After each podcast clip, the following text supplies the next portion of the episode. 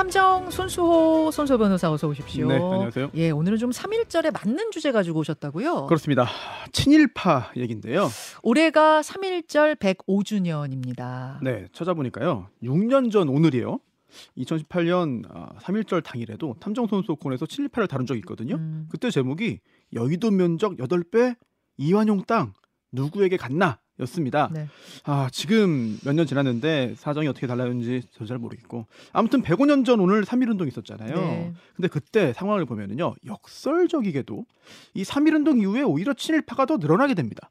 아니 3.1운동이 그렇게 크게 있었는데 네. 친일파가 늘어났다고요? 그렇습니다. 2000, 아, 1910년 아, 경술국치 이후에 일본이 이제 무단 통치라고 부르는 강력한 억압 정책을 펼쳤는데 네.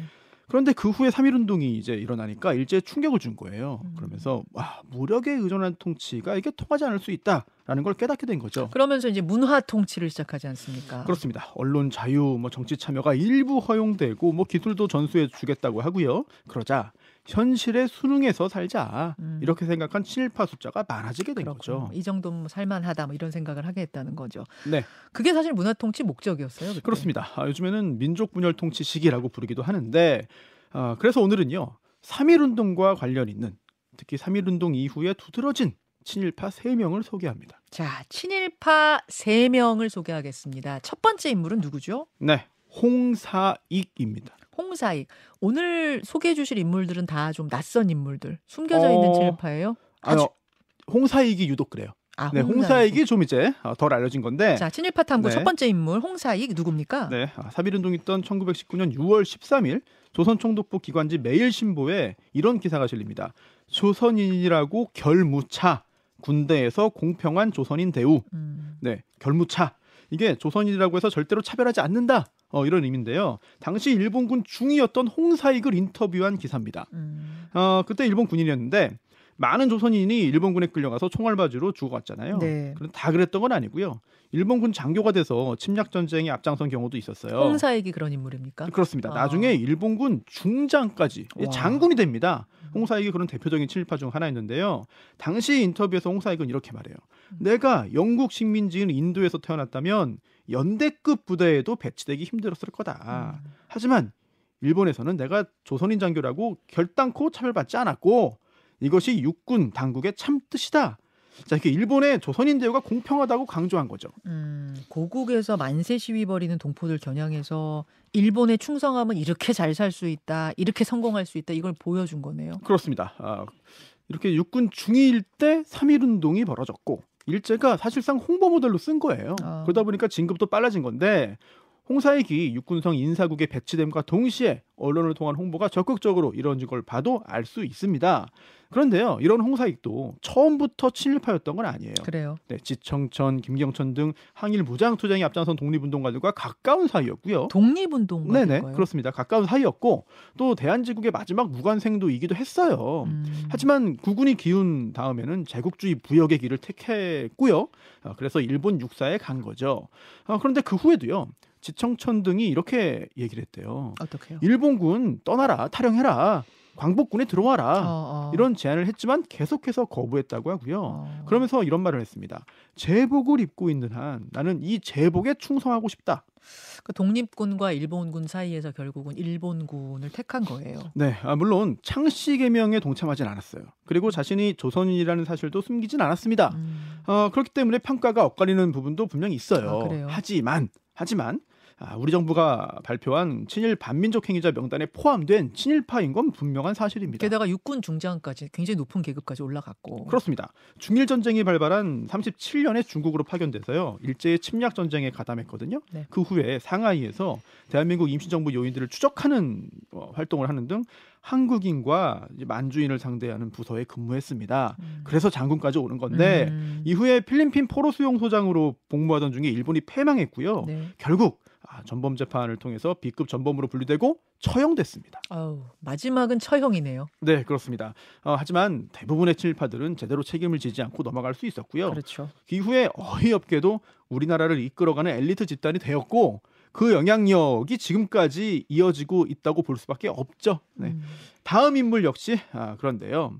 음, 두 번째 친일파의 이름은 배정자입니다. 배정자. 네. 아, 이 인물은 영화나 소설에도 많이 네. 등장해서 좀 익숙하실 거예요. 맞습니다. 여자. 네, 바로 이토 히로부미의 양녀 그리고 또 일제강점기 최대 악녀라고 불리는 배정자의 친일 행각인데요. 그렇죠. 사실 실제 기록이 사료가 아주 많지는 않아요. 아, 그래요? 네, 그래서 대부분의 기록이 아, 배정자가 재판을 받으면서 한 진술의 기초에 있거든요. 예. 그렇기 때문에 어디까지가 진실, 진실이고 어디부터는 약간 좀 어, 픽션인지 좀 애매한 부분도 있으니까 음. 감안을 해야 됩니다. 그래요. 그래. 어떤 사람이었습니까? 배정자. 네, 1870년 경남 김해에서 태어났는데요. 네. 본명은 배분남입니다. 하급 관리인 아버지 가 민씨 정권에 반대하다가 이제 사형당하면서 어. 전국 각지를 유랑하다가 출가해서 여승이 됩니다. 아, 승려가 됐어요. 네네. 그러다가 부친과 친분이 있던 동네부서 정병화의 도움을 받아서 일본으로 건너갔는데요. 예. 여기서 갑신정변 일으켰다가 일본으로 망명한 김옥균을 만나고요. 예. 김옥균의 소개를 받아서 1887년에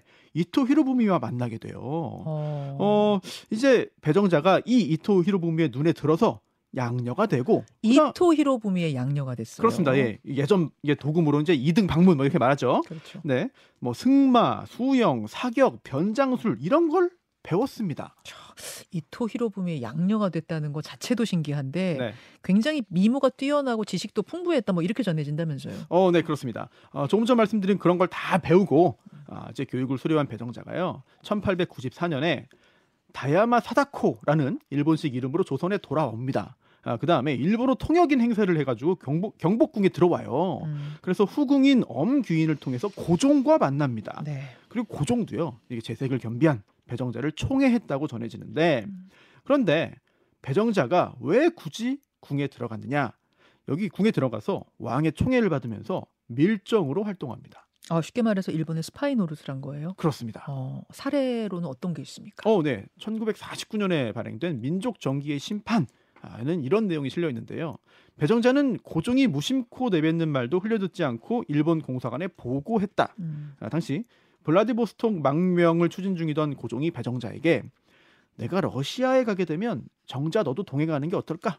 이렇게 물어보자 음. 배정자가 바로 그 내용을 일본에 보고했고 어, 결국 일본이 고종의 계획을 신속하게 무산시켰다. 아, 로- 고종의 러시아 망명을 무산시킨 사람이 배정자라고요? 네, 이런 내용이 있습니다. 아. 아, 그리고요. 이제 한일 합방 이후에는 친일 행위가 더욱더 노골적이 됐는데요. 어, 특히 3.1 운동 이후에는 단순한 밀정 정도가 아니라 자신이 직접 본격적으로 나서서 일본의 공자 활동을 도와요. 음. 그리고 간도와 상하이 등지에서도 적극적으로 독립운동과 체포 활동을 합니다. 독립운동가 체포 활동을 실제로 어떻게 했습니까? 어, 네. 이게 굉장히 좀 활발하게 활동을 했고 적극적으로 했거든요. 네. 이거 증거가 있습니다. 당시에 급여 외에 보너스를 받았는데 기밀비로 1,600원을 챙겼다. 1,600원이라면 어느 정도예요? 그게? 아, 1910년 당시에 상점 점원의 월급이 10원이었대요. 하. 그러니까 160명분의 월급을 보너스로 받은 거죠. 와, 엄청나네요. 아니 얼마나 악랄하게 독립운동가들을 잡으러 아. 다녔으면 이렇게 많이 네, 네. 포상을 받습니까? 사실 그건 또 아무것도 아니에요. 왜냐하면 총독부가 나중에 공로를 인정해서 예. 땅 600평을 또 포상으로 주기도 했거든요. 음. 또 은퇴한 뒤에도 총독부로부터 월급 받으면서 지냈는데 그때도 악행이 이어집니다. 어떤 식으로요? 네. 태평양 전쟁 발발 이후에 배정자가 민간업자의 부탁을 받아서 일본군 위안부 송출에 관여하기 시작합니다. 음, 위안부. 네, 1941년 그때 아, 70살을 넘은 나이인데 음. 조선 여성 100여 명을요 군인 위문대라는 이름으로 남양군도까지 먼 곳까지 데려가서 음. 일본군 위안부 노릇을 강요하고 업자로부터 대가를 받습니다.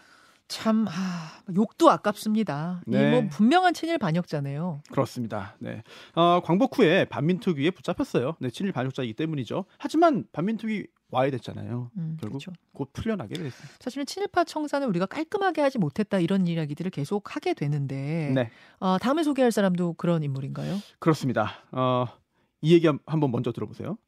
광화문 내거리에서 소의 내 사지를 묻고 형을 집행해 주시오. 그래야 민족의 본보기가 될 겁니다. 음. 자기 자신에게 말한 거예요. 어, 이거는 친일 행각을 인정을 네. 하는 말인 거예요? 맞습니다. 어. 거의 유일하게 자신의 친일 행각을 인정하고 반성을 하긴 했습니다. 아, 아, 그런데 이 사람 조선총독부 기관지 매일신보의 사장이었고요. 음. 또 일제강점기 조선인에게 최고의 명예였던 중추한 참의를 지냈고요. 음. 조선 청년들에게 인든 힘을 다해서 전쟁에 나서서 목숨을 바쳐라! 라고 외친 친일파입니다. 음. 어, 정부가 낸 친일 반민족 행위 진상규명 보고서가 있는데요. 이게 네. 총 25건입니다. 네. 여기에 수록된 친일파가 아, 1000명 조금 넘어요. 네. 네, 분량을 보면은 한 명당 친일 행적이 한 20쪽 정도인데요. 20페이지. 자, 이 사람의 친일 행적 무려 91페이지. 91페이지. 아니 누구예요? 네, 놀랍게도 3.1운동을 이끈 민족 대표 최린입니다. 아니 민족 대표 33명 중에 한 명이잖아요. 그렇습니다. 네. 어, 3.1운동을 이끌었죠. 네, 하지만 그 후에 친일파로 변절한 아, 최린인데요. 사실 최린은 만세 운동 때문에 아, 2021년 12월까지 감옥에 있었습니다. 네. 그런데요, 출소한 직후에 전업 종교인으로 변신을 하고요. 네. 아, 처음에는 조선민족의 현실을 바꾸기 위해서 반성, 각성, 실력 양성 아, 이게 필요하다고 강하게 믿어요. 음. 그러다가 점점점 조선 총독부와 밀착된 행보를 이어가게 되거든요.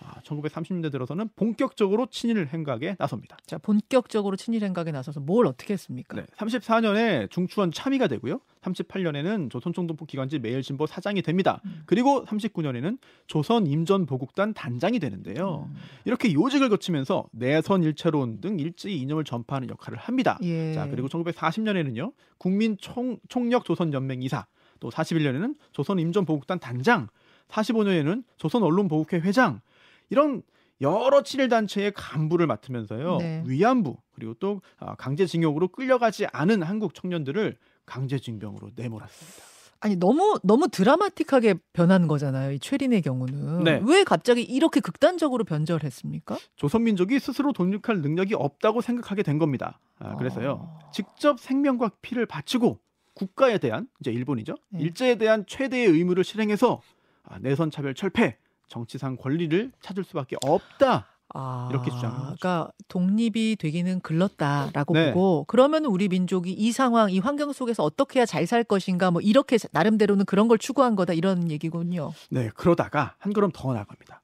본인의 독립운동 활동 자체도 부정하기 시작해요. 음. 이런 일화가 있습니다. 이제 변절 후에 최일인이 네. 이제 만해 한용운 선생의 어린 딸에게 이제 돈을 좀 지어줬어요. 네네. 이 사실을 안 만해 선생이 음. 이거 더러운 돈이라면서 대노하면서 네. 돈을 빼앗아서 최린의 얼굴에 던졌다고 하거든요. 어, 이때 최린이 만해에게 이런 얘기를 했답니다. 뭐라고요? 루스벨트요. 귀가 있으면 들어보라. 내가 윌슨의 자결주의에 속아 천황의 역적 노릇을 해왔다. 이 절치부심할 원수야. 이제는 속지 않는다. 나는 과거를 청산하고 훌륭한 황국 신민이 되었다는 것을 알아라. 아, 어, 어, 이거는 뭐 완전히 네. 그냥 내가 독립운동 하면서 역적 노릇한 게 죄였다 이렇게 인정해 버린 거잖아요. 네. 자신의 과거를 부정하고 완벽한 친일파가 된 거죠. 이렇게 선언을 하는 건데요. 음, 어, 그러다가 광복 후에 1949년에 반민특위에 체포됐습니다. 네. 그리고 재판받으면서 아까 이야기했던 것처럼 친일 행각을 시인하고 반성을 한 건데 그래도 왜 도대체 그런 친일 행적을 했냐? 친일 활동을 했냐라고 물어보니까 이런 말을 했어요. 뭐라고요? 민족을 위해서 친일을 했다면 했을까요?